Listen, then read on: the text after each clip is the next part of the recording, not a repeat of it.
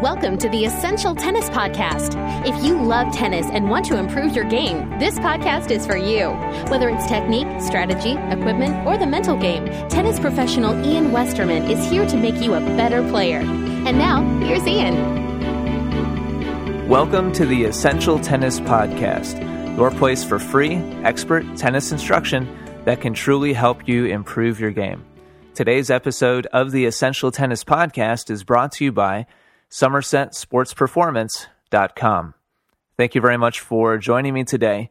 It's been a couple episodes since I've had a guest on the show, and today I'm going to have one back on, and we're going to answer some listener questions together. And we're going to go ahead and get right into it. So sit back, relax, and get ready for some great tennis instruction.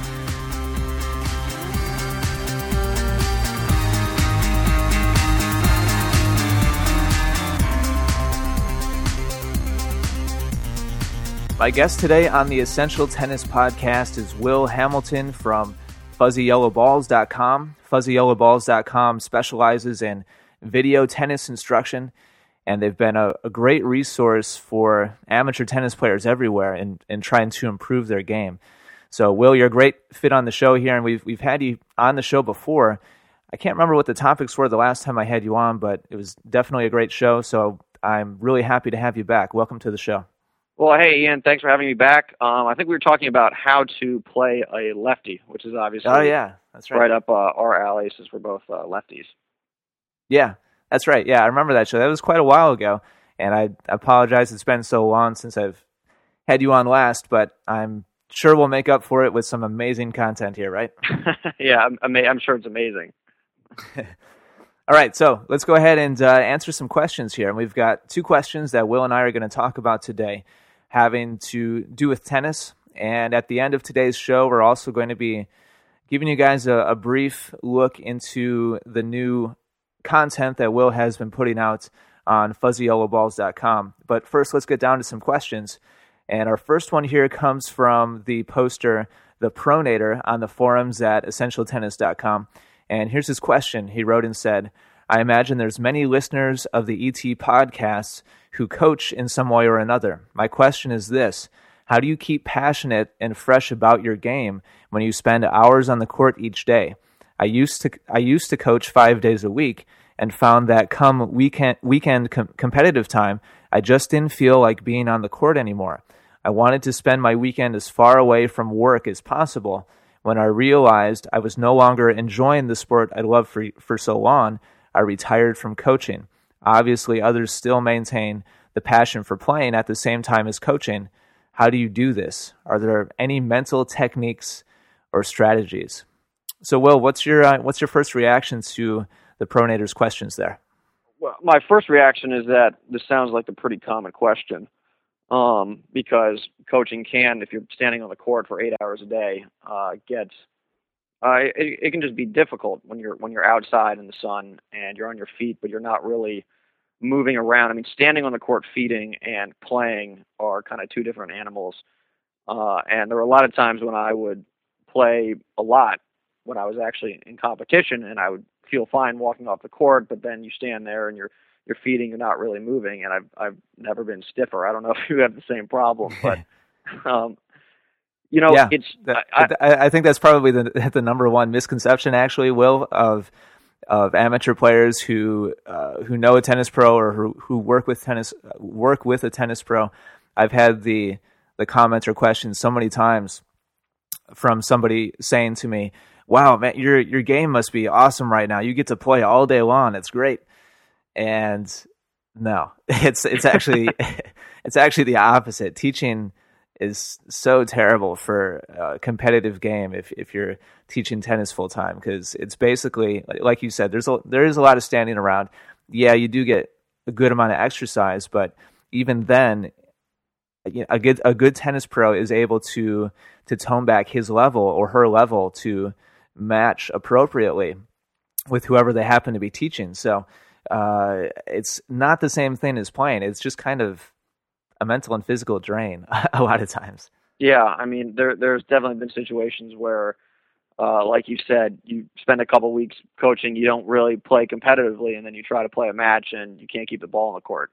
Uh, yeah, it takes a little while to get your timing back. Uh, but to go back to the pronator's question, you know, I don't really know if there's a, a silver bullet. One thing um, that I've always remembered from a talk that Wayne Bryan gave was when he was bringing up Mike and Bob, he was very, very focused on once they were off the court, they were Mike and Bob were off the court, they were off the court, and they weren't going to talk about tennis. They weren't going to focus on the sport. They were going to do something completely different. And Mike and Bob ended up getting really into music, and that was sort of their one of their outlets. And they, I guess, they just released an album, but it's it's it's pretty important in my view to have something else, something something else that you're passionate about, because if you can completely disengage from tennis and and spend some time on a hobby or some other interest, then once you you know what is it? Uh, uh, distance makes the heart grow fonder. Is that the expression? Yeah. Um, Absence, I believe. Yeah, exactly. It's it's it's essentially you just need to be doing something else so that you're when you come back to the sport you're fresh and that certainly doesn't apply to tennis. I think that applies to pretty much any profession, any other sport uh, where if you spend eight hours a day uh, on it, you need to be doing something else. I mean, Andy Murray, uh, I guess, plays what seven hours of PlayStation to take his mind off tennis. Um, nice. to probably to his detriment, but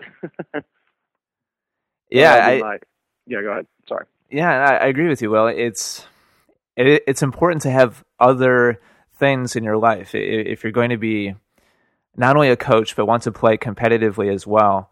Uh, there, there, ha- you got to kind of pull the plug out once in a while and and relax. And I'm not I ha- historically I haven't been terribly good at this. I you know I come home after teaching all day and, and work on the website and um, I'm I'm lucky that I haven't gotten burned out yet, but I'm I'm very careful to listen to myself, to my body and to my my brain because I can definitely get overworked and I start getting to the point where I just you know I I just need downtime. I've I've got to just stop and not think about it anymore. So uh, pronator you need to come up with some kind of hobby or something else to do where you're not thinking about it. And even back when I was playing in college, myself and my other buddies on the team, my man, we had so many other activities and uh, different sports we would play. We would go play basketball. We would play ultimate frisbee. We played a lot of ping pong. Uh, and these days, I'm playing paddle tennis, platform tennis. I, I play golf, and uh, these are just all ways and other athletic things that are still fun and still competitive, just like tennis is. But ways that you can get your your mind off it. And even those of you who are listening who are not teachers or pros or coaches, those of you who just have a passion for the game and play a lot, I recommend this for you guys as well. If if you're practicing your tennis for more than 6 or 8 hours in a week, which I know a lot of people listening are, it's it's important to go and, and take a break sometimes and, and take a week off and just rest and, and do some other some other stuff. And I like the uh, the the phrase that you used well the absence makes the heart grow fonder and that, that's mm-hmm. absolutely correct.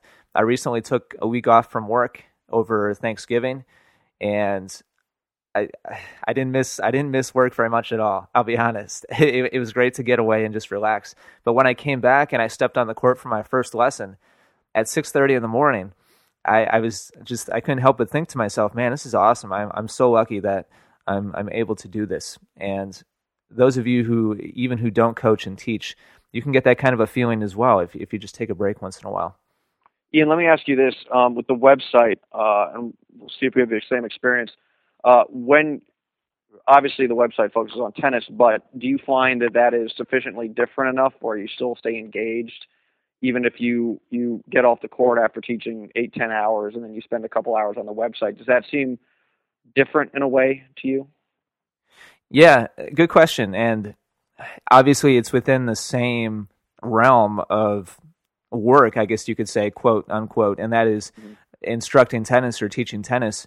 But um, yeah, that, that's a, that's funny that you now that you bring that up and I think about it. Yeah, it's it's a very different feeling thing. Uh, the work that I do on the website, it's for. It's kind of hard to explain without uh, trying to trying to offend somebody.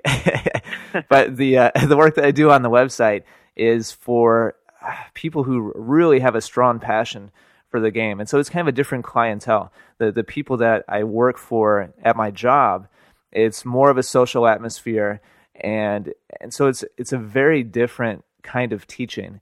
Um, there, there's a lot of different layers to what I do at the club where I work, and the the work that I do on the website is very much cut and dry. I tell people how it is the first time. I don't worry about you know offending people or politics or anything, and and so it's it's it is very different. Do you Does that answer your question? Yeah, I was I was gonna say I, I feel like the web angle is also just I don't know if interdisciplinary is the right word. I, I think it's I think it's a good one because it's Uh. just the the web is kind of its entirely you know an entirely different angle than than than coaching in person. You have video, you have audio like this podcast, you Yeah. have all the the coding HTML that goes in behind uh, you know any website you're putting together. So I just I just feel like it's very separate from my my experience at least. When I'm when I'm working on the website, it doesn't feel like uh, to a degree that I'm I'm coaching or that I'm that I'm working on tennis. Yeah, Maybe, that's a you know, that's a good point, too. way. Yeah. Uh, the work I do on my on my site is it's a combination of hobbies that I've had in the past actually. So that, that's another good point. Um, uh, back when I was in high school and in college, I, I worked as a sound technician for for a while, uh, for for many years actually, um, both in churches and in uh, auditoriums in college. And so, doing this podcast is something that I actually enjoy doing a lot, just from a technical side of things and an audio side of things. Um, and video has been something I've really enjoyed as well. Um, and I'm finally doing some video stuff. So, and I, I bet that's probably true for you as well in the video that you do. I mean, it's it's fun to play with the technology. And although I know that Adam, who's your your sidekick, really does a lot of the technological stuff, but it's fun getting in there and actually creating stuff, isn't it? Absolutely. I mean, you know, Adam will figure out how to do it, and he'll teach me what to do. hmm so that's that's the basic uh, development developmental process on on a or That's a good Um, deal you got there. Uh, it's it's a great deal, you know. Uh, I can't complain.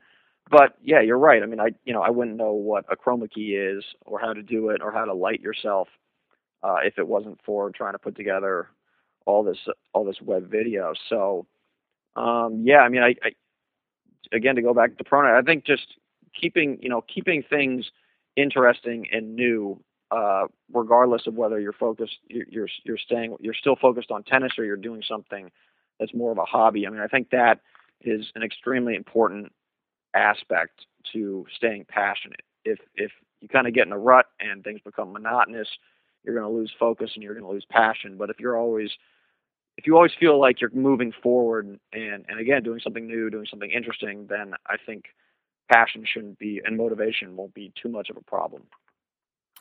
All right. I think that sums it up pretty well. And Pronator, hopefully that answers your question.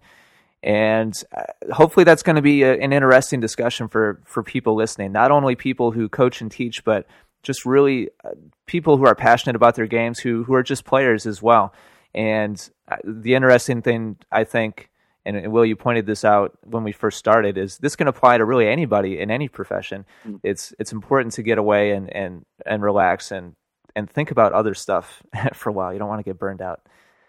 All right, let's go on to our next question. And it comes to us from Dan in Seattle, Washington. He's a 3.0 level player. Dan wrote and said, I didn't grow up playing, and I feel like I'm analytically challenged to understand what is happening to whom and when I play.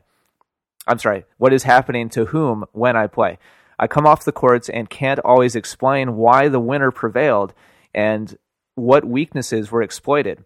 After my last doubles match, my opponent commented that my partner won every point he served in the 10 point tiebreak, and I was shocked at his acuity and envious of his observational power. I like that phrase, observational power. I hadn't known the fact, of course. Is there a way to better develop my ability to analyze the results on the fly? The uh, would charting or keeping stats on another player help develop this? I feel like if I had that skill, I could adjust faster when my opponent is beating me with a common or reoccurring weapon. Thanks and all the best, Dan. So, what do you think, Will? Well, my first uh, impression would be that you know on on FYB we focus on the very first thing we do is talk about the fundamentals to the point where we're probably a broken record to a lot of people, whether it be forehand fundamentals, backhand fundamentals, serve fundamentals.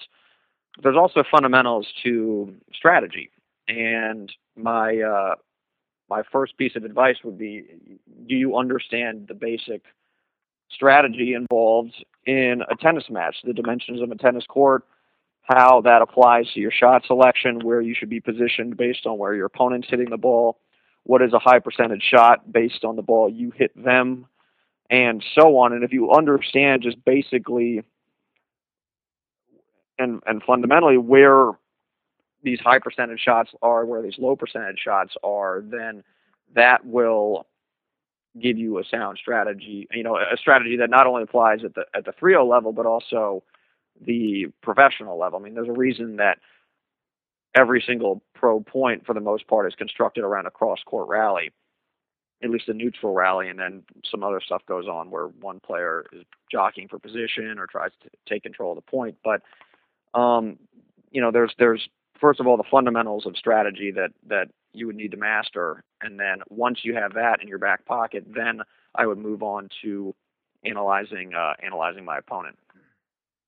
So, and first of all, let me say, yeah, I agree with you, Will, and uh, I've been accused many times of of repeating myself too often, uh, both on the podcast and in my teaching in person.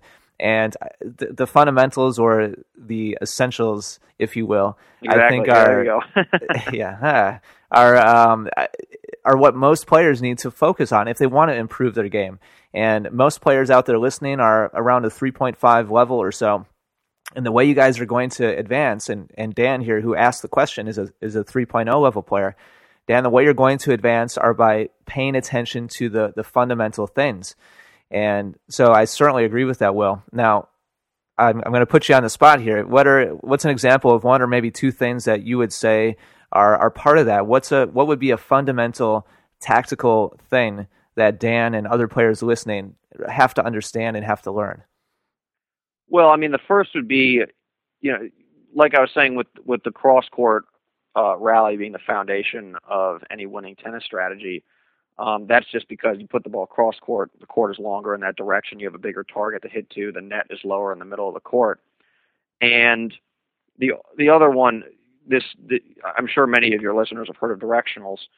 Um, the type of ball, based on how the ball is coming at you, that's going to make certain shots easier than others.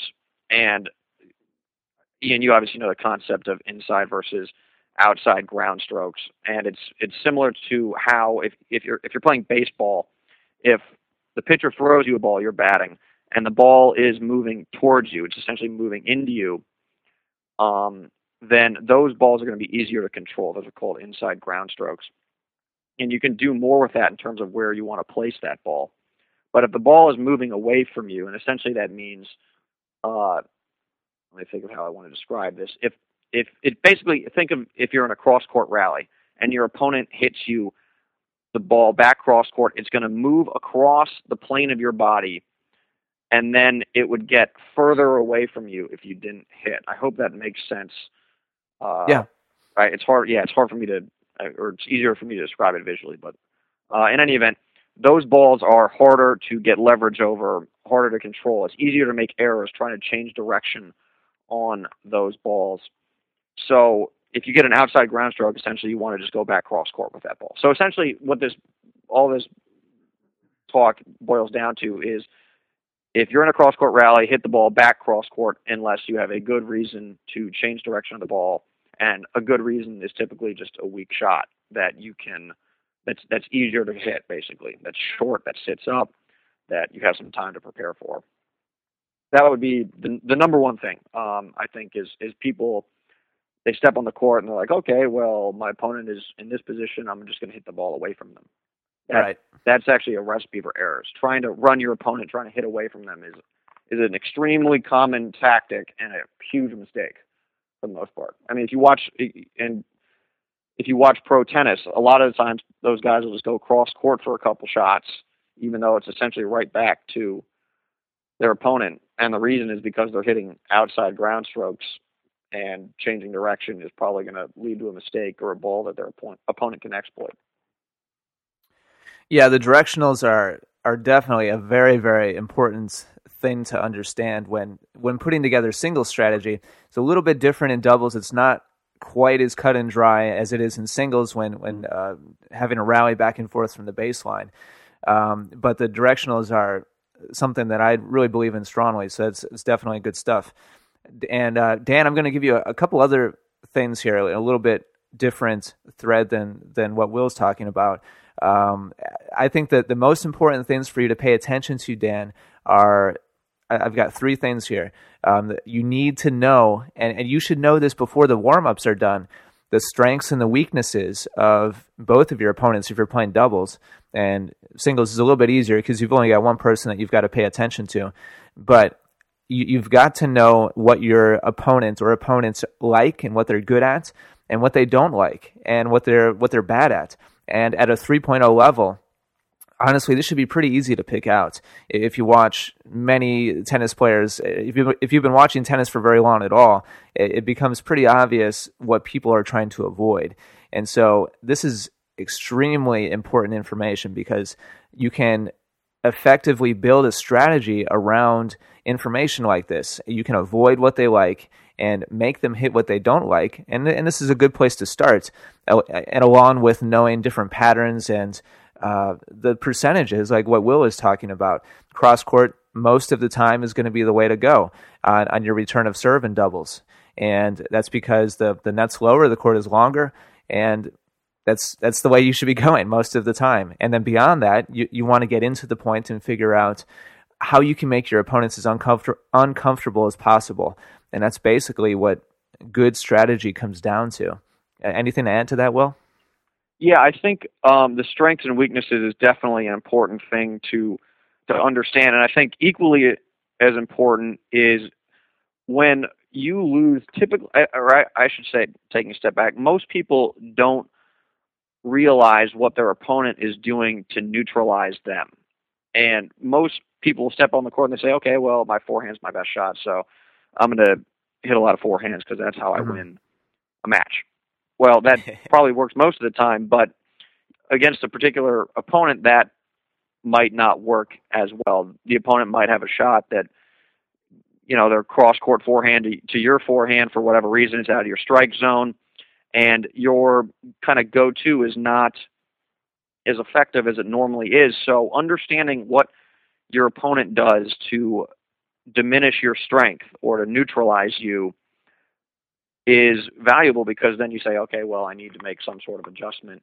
What am I going to do to put myself in a better winning position? So, like you were saying, absolutely, you need to know what your opponent is good at and bad at, but you also need to know what they do to you so that you can work around whatever you know they may be doing to neutralize your best shots. Yeah, absolutely. And I think a, a, big mistake that tennis players make is that they get so caught up with themselves and they they're just thinking about their own technique, uh, what feels good, what feels bad that day. Uh, you know what. I think players get caught up with themselves and they they don't pay very close attention to what's going on on the other side of the court and that includes both the strengths and weaknesses that I was talking about, and now what you're talking about as well, Will, is is paying attention to specific things that your opponent is doing to, uh, as you said, Will, try to neutralize your your shots. And if your opponent's any good, they're going to be doing what we're what Will and I are talking about. They're going to be putting together a game plan. And if you guys are are totally caught up in what's happening on your own side of the court, you're going to completely miss what's happening with your opponents, and you're not going to be able to make those adjustments that Dan was talking about. And a good strategist is able to constantly evaluate what's going on, what their opponent is doing, and this has it does have something to do with with your own game, guys. Don't get me wrong. I mean, you need to walk onto the court with a good understanding of, of what you're bringing to the table, but uh, really, it's more important to know what your opponent is doing so that you can then use your strengths and your skills and use them accordingly. So, Dan, you've got to learn how to pay attention, watch what's happening on the other side of the court, and then be able to make adjustments accordingly. And to, to answer one of your questions directly, Dan, no, I don't think you need to go out and start charting matches. Um, I don't know. Maybe yeah, that can help you out. yeah, I wouldn't chart either. Yeah, I, I mean, there's a difference between paying attention and becoming a, a, uh, a statistician and uh, and keeping track of stats. And you, you, don't need to know percentages when you're walking off the court, and you, you, don't need to know that you won four out of nine points that you came to the net or, or whatever. Um, it doesn't have to be specific. There just needs to be a general paying attention and understanding of what's going on. Um, so don't go out and chart. Just get on the court, play more matches, get some more experience, and open your eyes up to what's going on on the other side of the court. Yeah, I'd say the, the one the one statistic that uh, I I think would be fine to to keep track of, and actually probably should keep track of, is unforced errors. Uh, just make a note of how many unforced errors you make each set. Yeah, that's because that that is the number one leak, so to speak, in in people's games. They lose most points by making mistakes, and if you just eliminate and can cut, if you if you're cognizant of, I mean, Ian, how many unforced errors did you make the last time you played a match? I mean, I, zero. You know, we don't. We yeah, yeah zero. you said? nice. Just kidding. yeah, no, I know. I mean, we don't. You know, we don't. I I probably should the next time uh, I I play a match. I mean, I'm aware I, I'm making too many errors, but if you actually are cognizant, okay, I made 11 errors this set, then you can work to reduce that.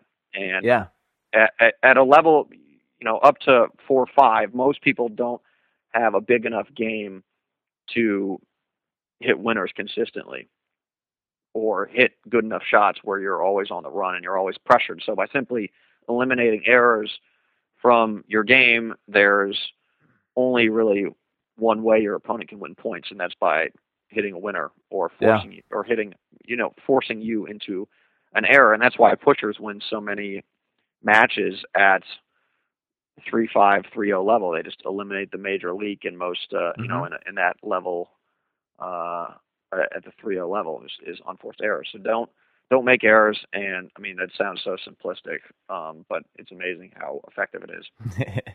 Absolutely. Um, and other sort of tangential point is I would not focus on your technique when you're playing a match. That's another thing a lot of people do, and um, it takes your focus off your opponent, yourself, in terms of what your strategy should be. And if you're thinking about your technique, then you're probably going to start making mistakes. At least that's happened. I don't know. That's my experience. I don't know if that's happened with you as well. Yeah. No, I completely agree, Will. And this is a big mistake people make in golf as well, as they get out on the course and start trying to fix their their swing. Uh, and it's not the that's right thing to be focusing. On. Yeah, exactly. And uh, listen, guys, take the focus off of yourself, whether it be your technique, um, your strengths and weaknesses, whatever. You you know what you, what what you're bringing to the table, and you don't have the time to sit there and try to analyze your your technique and, and how you're swinging at the ball. It's too late for that. You, you, you're going to have whatever you have grooved, whatever you have hit enough to be a habit and to be second nature, that's what you're going to have that day uh, to play with. And you're not going to learn anything or improve anything on the fly uh, while you're playing a match. So I, I, think the big here thing, Dan, is you need to focus on your opponents, pay close attention, and and know the percentages like Will was talking about. Know the patterns of play and and what's a smart shot to go for and what's not, and and you can start winning more points and more matches by by paying close attention to these things. Yeah, I'd I'd also add real quick that um, this is somewhat of a tangent as well that people always I, I'm not sure how many questions you get about the mental game and how do I prevent myself from choking or how do I stay positive, but yeah if you focusing on technique is a perfect way to come apart mentally because you start missing a couple shots and then you get frustrated. And the way you prevent yourself from getting frustrated or being confused or feeling helpless is you understand basic strategy and you are always thinking about what your opponent is doing, what you are doing, and you're trying. It's it becomes kind of a, a problem solving situation. You have a basic framework for a plan you're trying to implement it, and you're making adjustments along the way. And if you have some sort of roadmap or blueprint, then you're not going to be out. You're not going to feel like you're out in the wilderness, and you, you're you're not going to feel like, oh, what, what do I do here? This is helpless. I, I'm helpless. This is hopeless. And that's the main way uh, people start coming apart. I agree. Good stuff, Will. And Dan, hopefully that answers your question. If you have anything further feel free to send me another email or you can post on the forums at essentialtennis.com. And Will, thanks very much for, for helping me answer these questions today. And before we wrap things up, I, I want to talk to Will a little bit about the new section of his website, and that is FYB Premium. Will, tell us a little bit about it. Well, it's essentially a very focused way of learning tennis. What we had on our normal website, just fyb.com, and this is sort of something that I see a lot over internet instruction is it's somewhat unfocused. People ask questions kind of in a bubble. What do I do to fix my kick serve, for example? And what we wanted to do is kind of take a more logical approach to teaching the game, almost like a college course where concepts start building on top of each other so that you would know, you know, to go back to this kind of blueprint, this map, it, it builds your game up um, in a logical fashion and not just technique, but also strategy. And as you move through, you obviously get more advanced, but you're never learning something that you're not capable of implementing because the stuff that came before it serves as the foundation for the later concepts. Nice. So it sounds like you've kind of put together a, I, I guess, a learning system or a uh, a roadmap to uh, to success for for the tennis game in general. Yeah, I mean, well, to go back to what we were discussing discussing earlier, you were talking about analyzing your opponent's strengths and weaknesses, and that's something we actually we address in a section called, uh, and we we divide our our uh, divide FYB Premium into blocks essentially, which are kind of like chapters in a book. And block six we call SWOT, which stands for strengths, weaknesses, opportunities, and threats. So the you know the SW is strengths and weaknesses, and in learning how to evaluate the strengths and weaknesses of your opponent, you first need to have, uh, at least from our perspective, an understanding of basic strategy, and that goes back to those inside and outside ground strokes, core positioning, what's high percentage, what's low percentage. And once you understand that stuff, that serves as the foundation for learning how to evaluate your opponents so that you can exploit your opponent's weaknesses in a fundamentally sound manner. So you're not, for example, if, if you knew your opponent had a bad backhand and a good forehand, you would think, okay, well, I'm going to hit everything to their backhand. And that is generally true. But if you're in a forehand to forehand cross court rally and you're like, uh, you say to yourself, okay, well, now I'm going to go to their, their backhand, you might be hitting a low percentage shot down the line. And that would be a mistake because you'll probably make a mistake. You'll probably make an error even though you're going at their their weaker shot, and it you would presume it's not so weak that if you hit a bad ball, they wouldn't be able to do something with it. Good stuff. Well, I, I strongly suggest that my listeners go check it out. And real quickly before we wrap things up, well, I know that you have a special offer going as well for an instructional series. And uh, can you tell us about that? It, it has has to do all about the forehand, correct? Yeah, it's just a it's just a free email course uh, that we put together because we had last year we went to Indian Wells and we filmed Federer, Nadal, all those folks, and got some really cool footage and hadn't really used it um, like we we wanted to. So we kind of went back and looked at our forehand fundamentals videos that we put together about a year ago, and we updated some concepts and we we basically took I'd say 10 pro. I mean, we have obviously Federer, Nadal, Roddick, Verdasco, Ivanovic, I mean, a bunch of the men and women. And we on our on our website we talk about the five fundamentals of the forehand. So we go through all their shots and and show you that each of these pros is doing those five things that we're talking about, and then we compare their strokes, the pros, to some amateur players that we filmed to demonstrate that, like we've been talking about this whole time, it's the fundamentals that virtually everybody needs to focus on, and it's not smaller stuff like do I pronate as I hit my forehand or what's the angle of my wrist. I mean that stuff is wildly secondary to these these five things, and and our goal with the course is to prove that. Good stuff.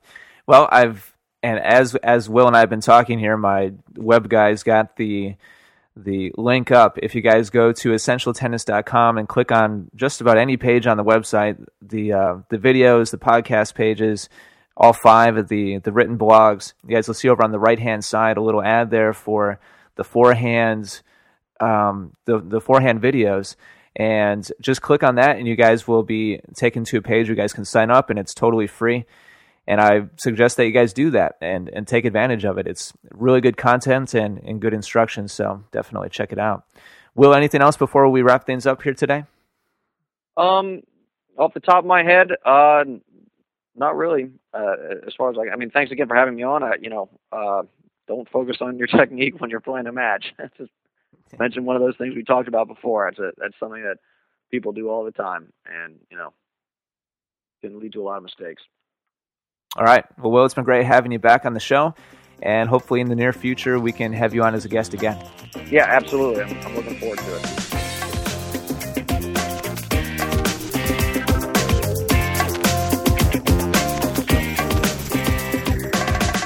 All right, that brings the Essential Tennis Podcast, episode number 95, to a close. Thank you very much for joining myself and Will today, and hopefully you found those topics interesting and, and our conversations helpful.